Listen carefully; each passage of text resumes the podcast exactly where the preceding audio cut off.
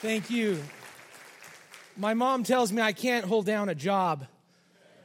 2017 is here. Happy New Year. I'm sure you made some resolutions. I know I did. 2017, January 1st, I told my wife, I said, we got to lose some weight. I got to lose some weight. I said, baby, you look great, but I got to lose some weight. So I said, uh, Jen, I, I, need to get rid of all the junk food in the house. Okay, we got to get rid of it. It's junk food. I, I didn't think I could do it, but I did. I was able to eat all the junk food that was in the house. It's gone. We got rid of it. Um, 2017 is here, and whether you know it or not, uh, what God wants for you in 2017 is to blow your mind, to blow your mind with who He is. God wants to blow your mind not only with who He is, but He wants to blow your mind with what He's going to do in you and what He's going to do through you. And if we're going to experience all that God has for us, if we're going to experience who God is, and if we're going to experience what God has for us, we need to live for God's glory. We need to be about God's glory. And if we do, stand by to stand by. Because in 2017, God would transform you, God would sustain you, and God would use you. Oh, God has some great things for you. But if you're anything like me, you easily make life about anything other than God's glory. You make life about yourself, about your comfort, about your feelings, your security, your job, your family, your future plans. You quickly take your eyes off of God and begin to live for something other than God's glory. Our passion for Him and His glory begins to wane. Our zeal for Christ slowly slips away.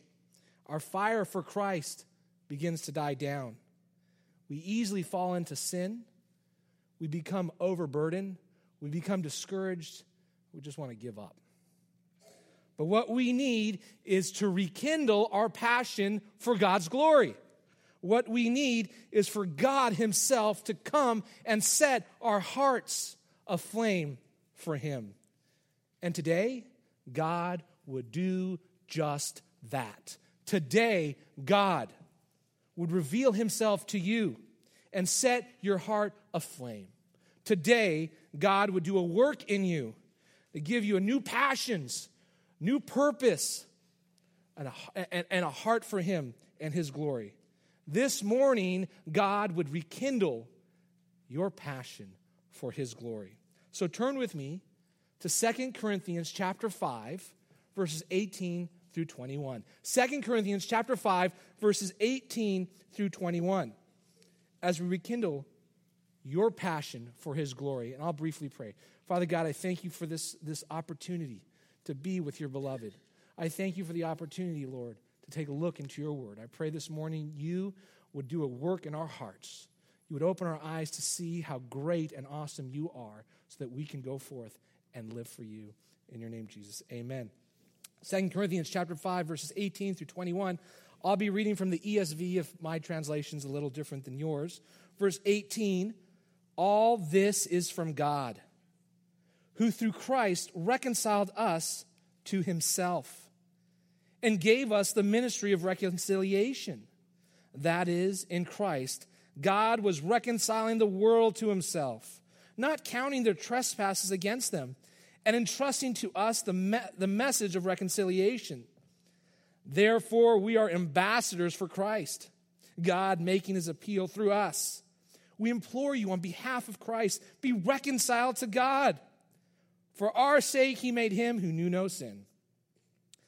He, excuse me. For our sake, he made him to be sin who knew no sin, so that in him we might become the righteousness of God. I just want to set up the context here.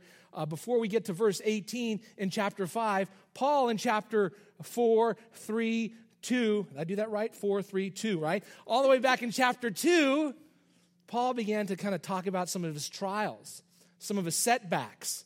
And then through chapters 2, 3, 4, 5, 6, and 7, Paul explains that no matter what came his way, no matter the trial, no matter the setback, he was on fire for Christ. He had a passion for God's glory.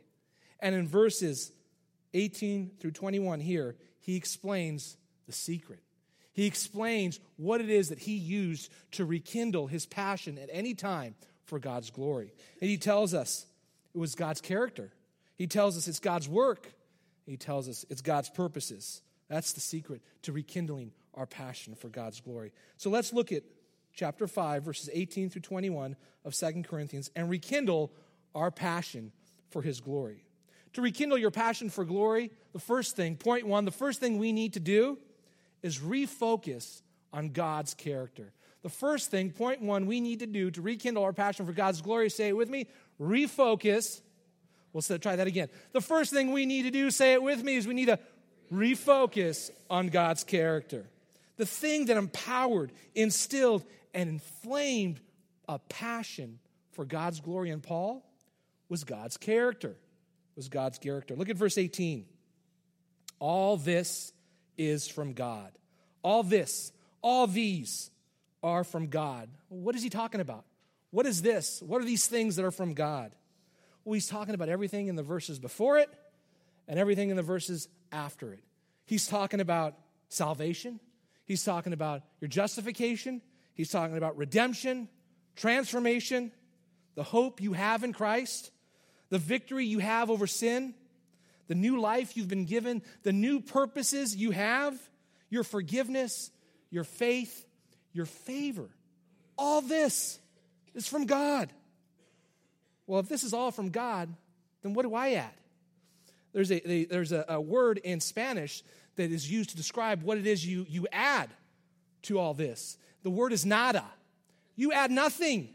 You add nothing to who God is. You add nothing to what God has done. It's kind of like thinking we just had Christmas. At Christmas, I got all these presents. And, and how foolish it would be for me to think that Christmas was about me because I got presents. No, no, no, no, no, no. Christmas is about Christ. It's about what Christ has done. And so the same, how foolish would it be for us to think because we get blessings from God, it's about us. No, no, no, no. We get blessings because of who God is and what He's done. We don't add anything to who God is, and we don't add anything to what He's done. It's all from God. It's all from God. If, if you have a pen, circle that phrase. Just circle that phrase. It's all from God. Not only is he talking about the things in verses before it and verses after it, but he's talking about all the things from back in chapter 2. All the trials, all the setbacks. He's saying, listen, it's all from good. Uh, it's all from God. All the good and all the He says it's all from God. All the good and all the all the bad. It's all from God. It's all from God because everything starts with God and everything ends with God. My challenge for you then is whatever comes your way in 2017, whether it be good or make it about God. Make it about God, not you.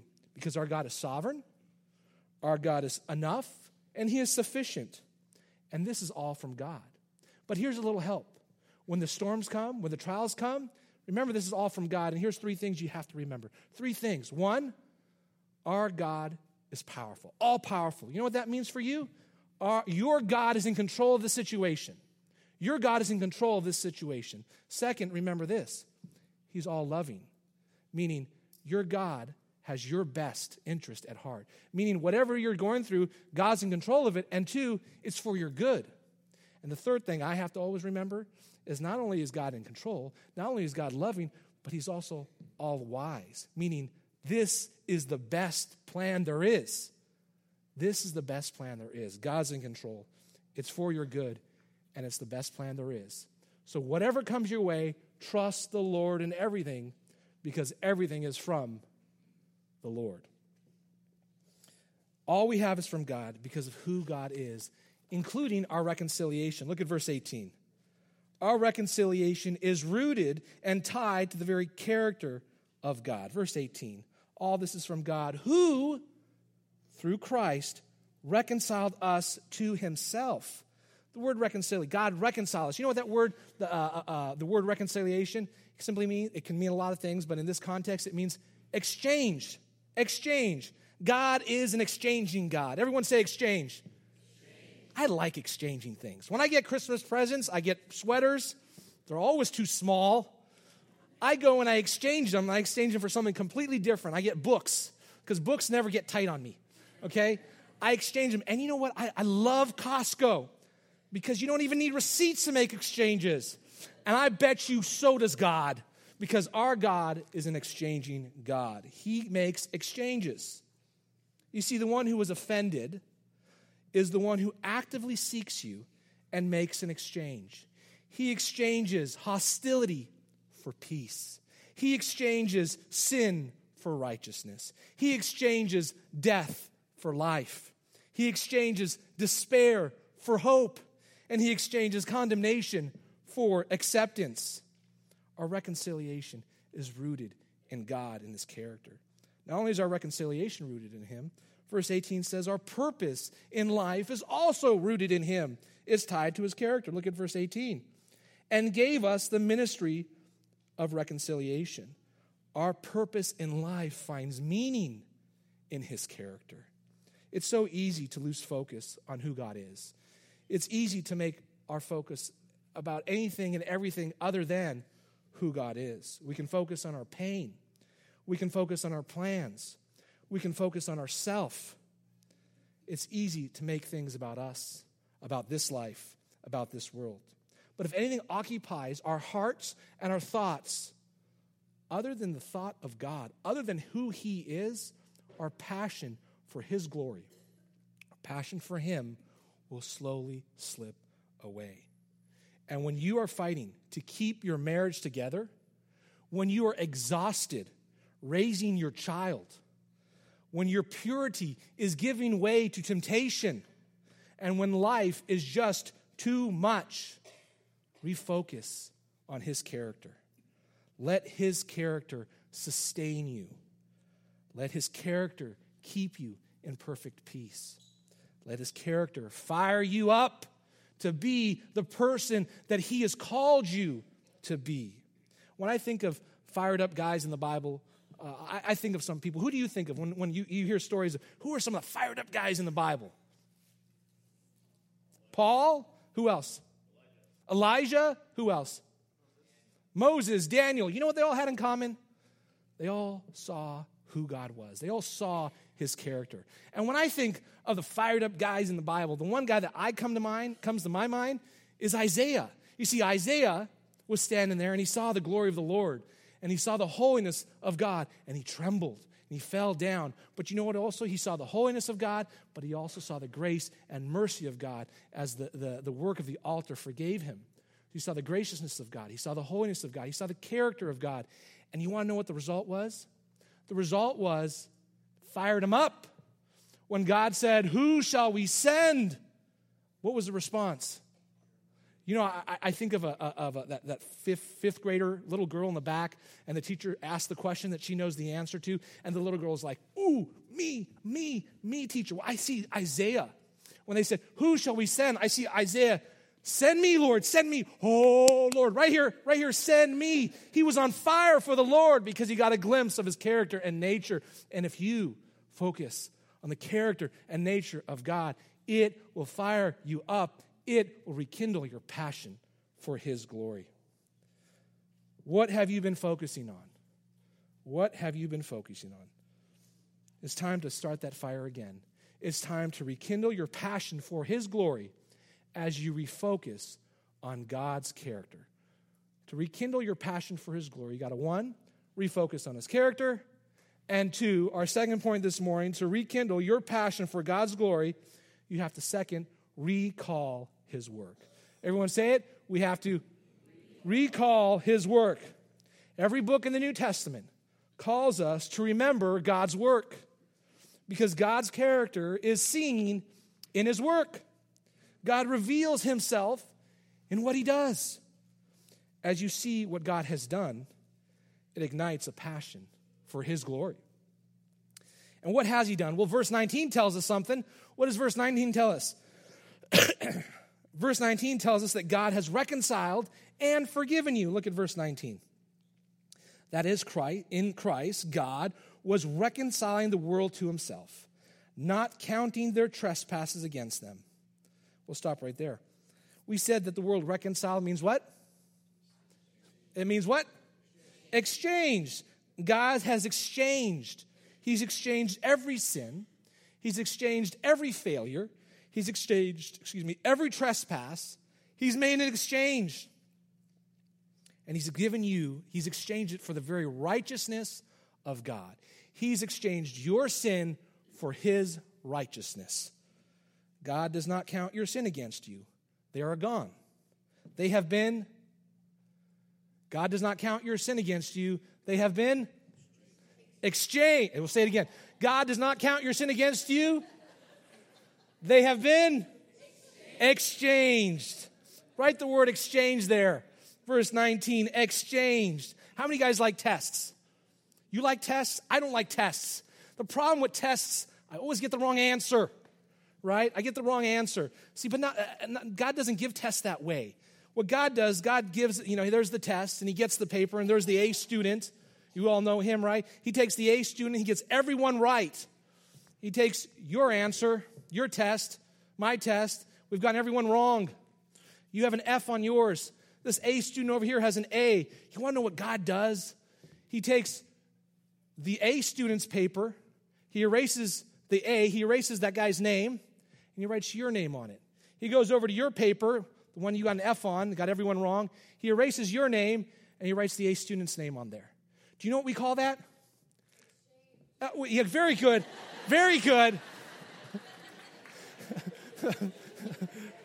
Close. Got that one wrong. we'll wipe your name out and write someone else's name in there. We call that imputation. Imputation. And we see that in verse 21. It carries the same idea as exchange, but good job. verse 21, let's look at verse 21 where it tells us and defines what imputation is, where God does make a exchange. Look at verse 21.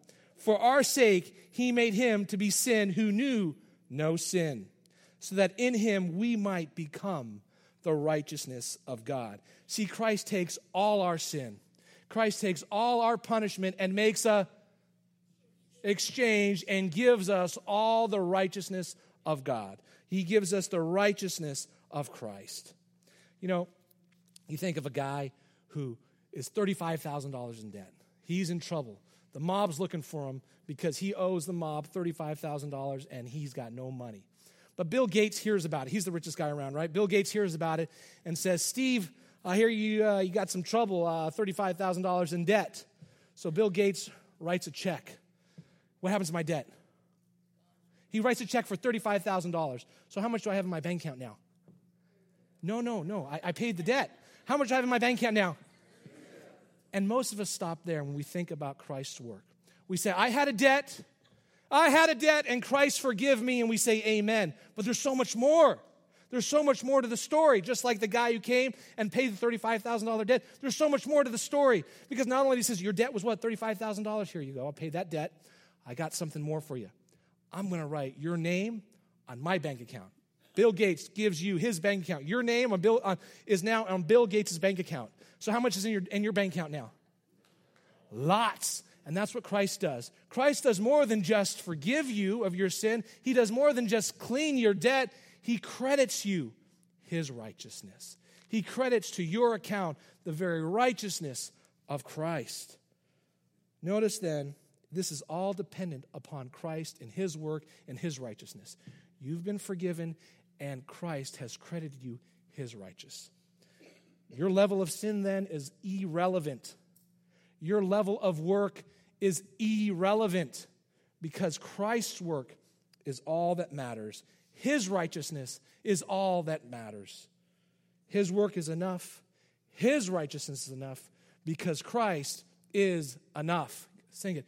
Christ is enough for me. Okay.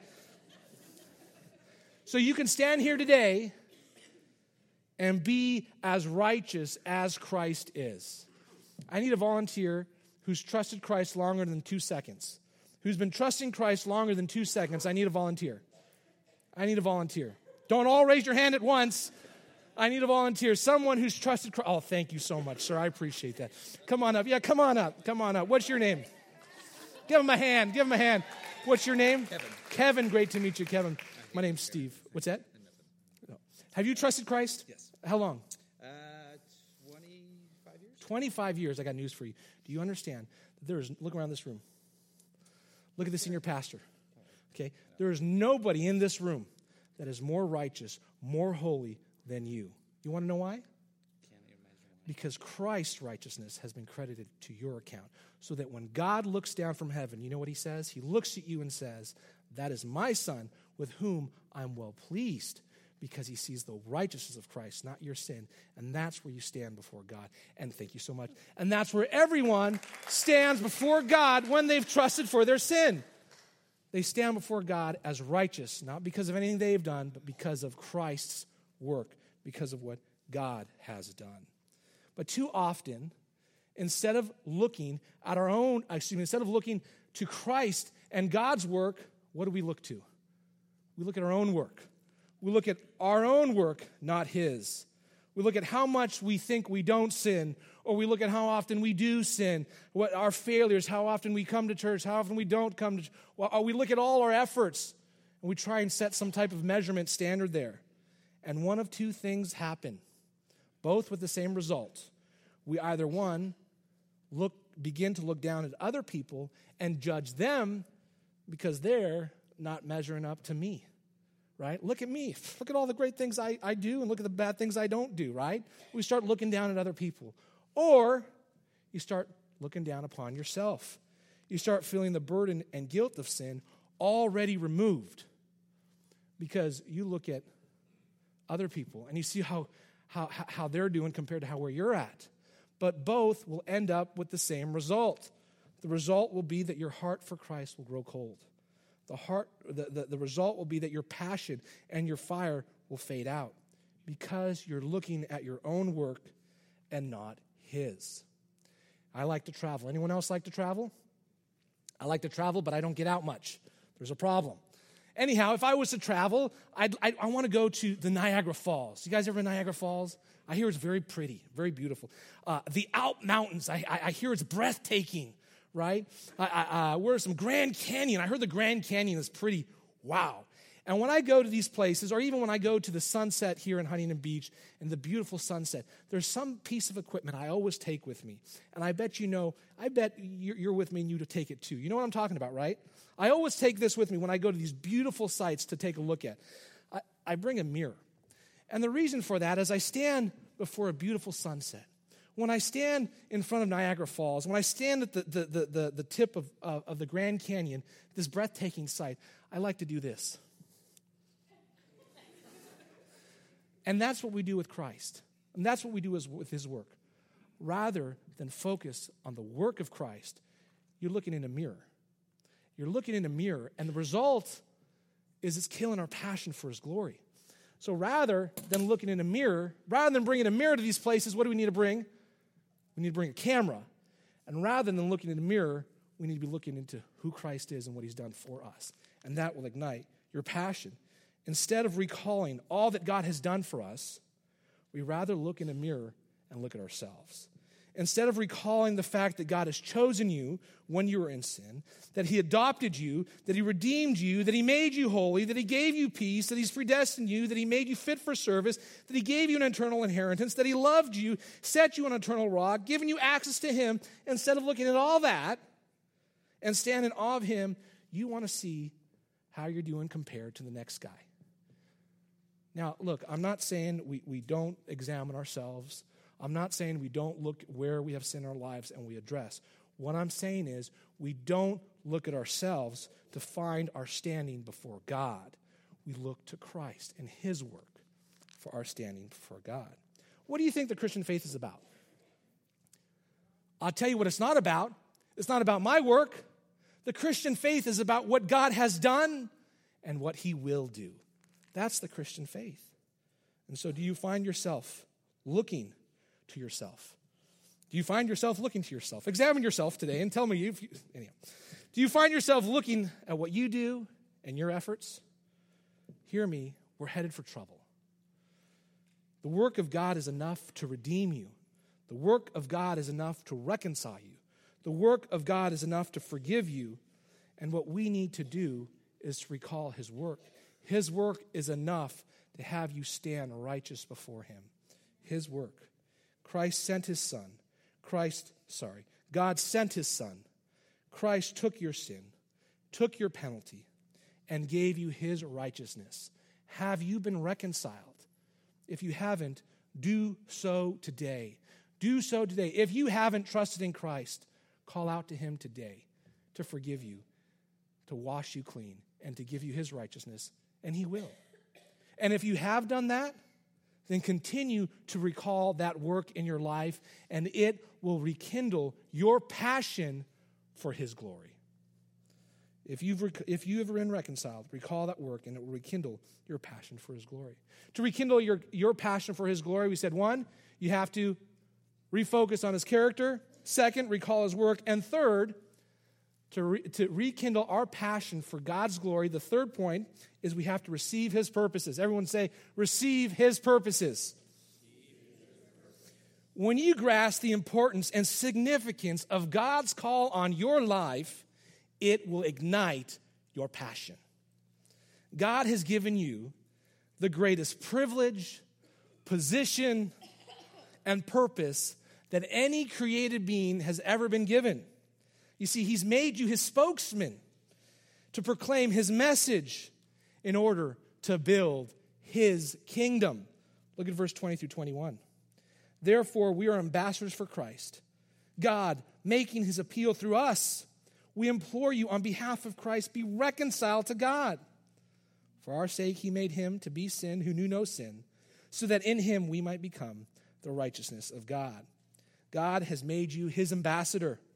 That is, you are His representative. You are God's representative. You speak.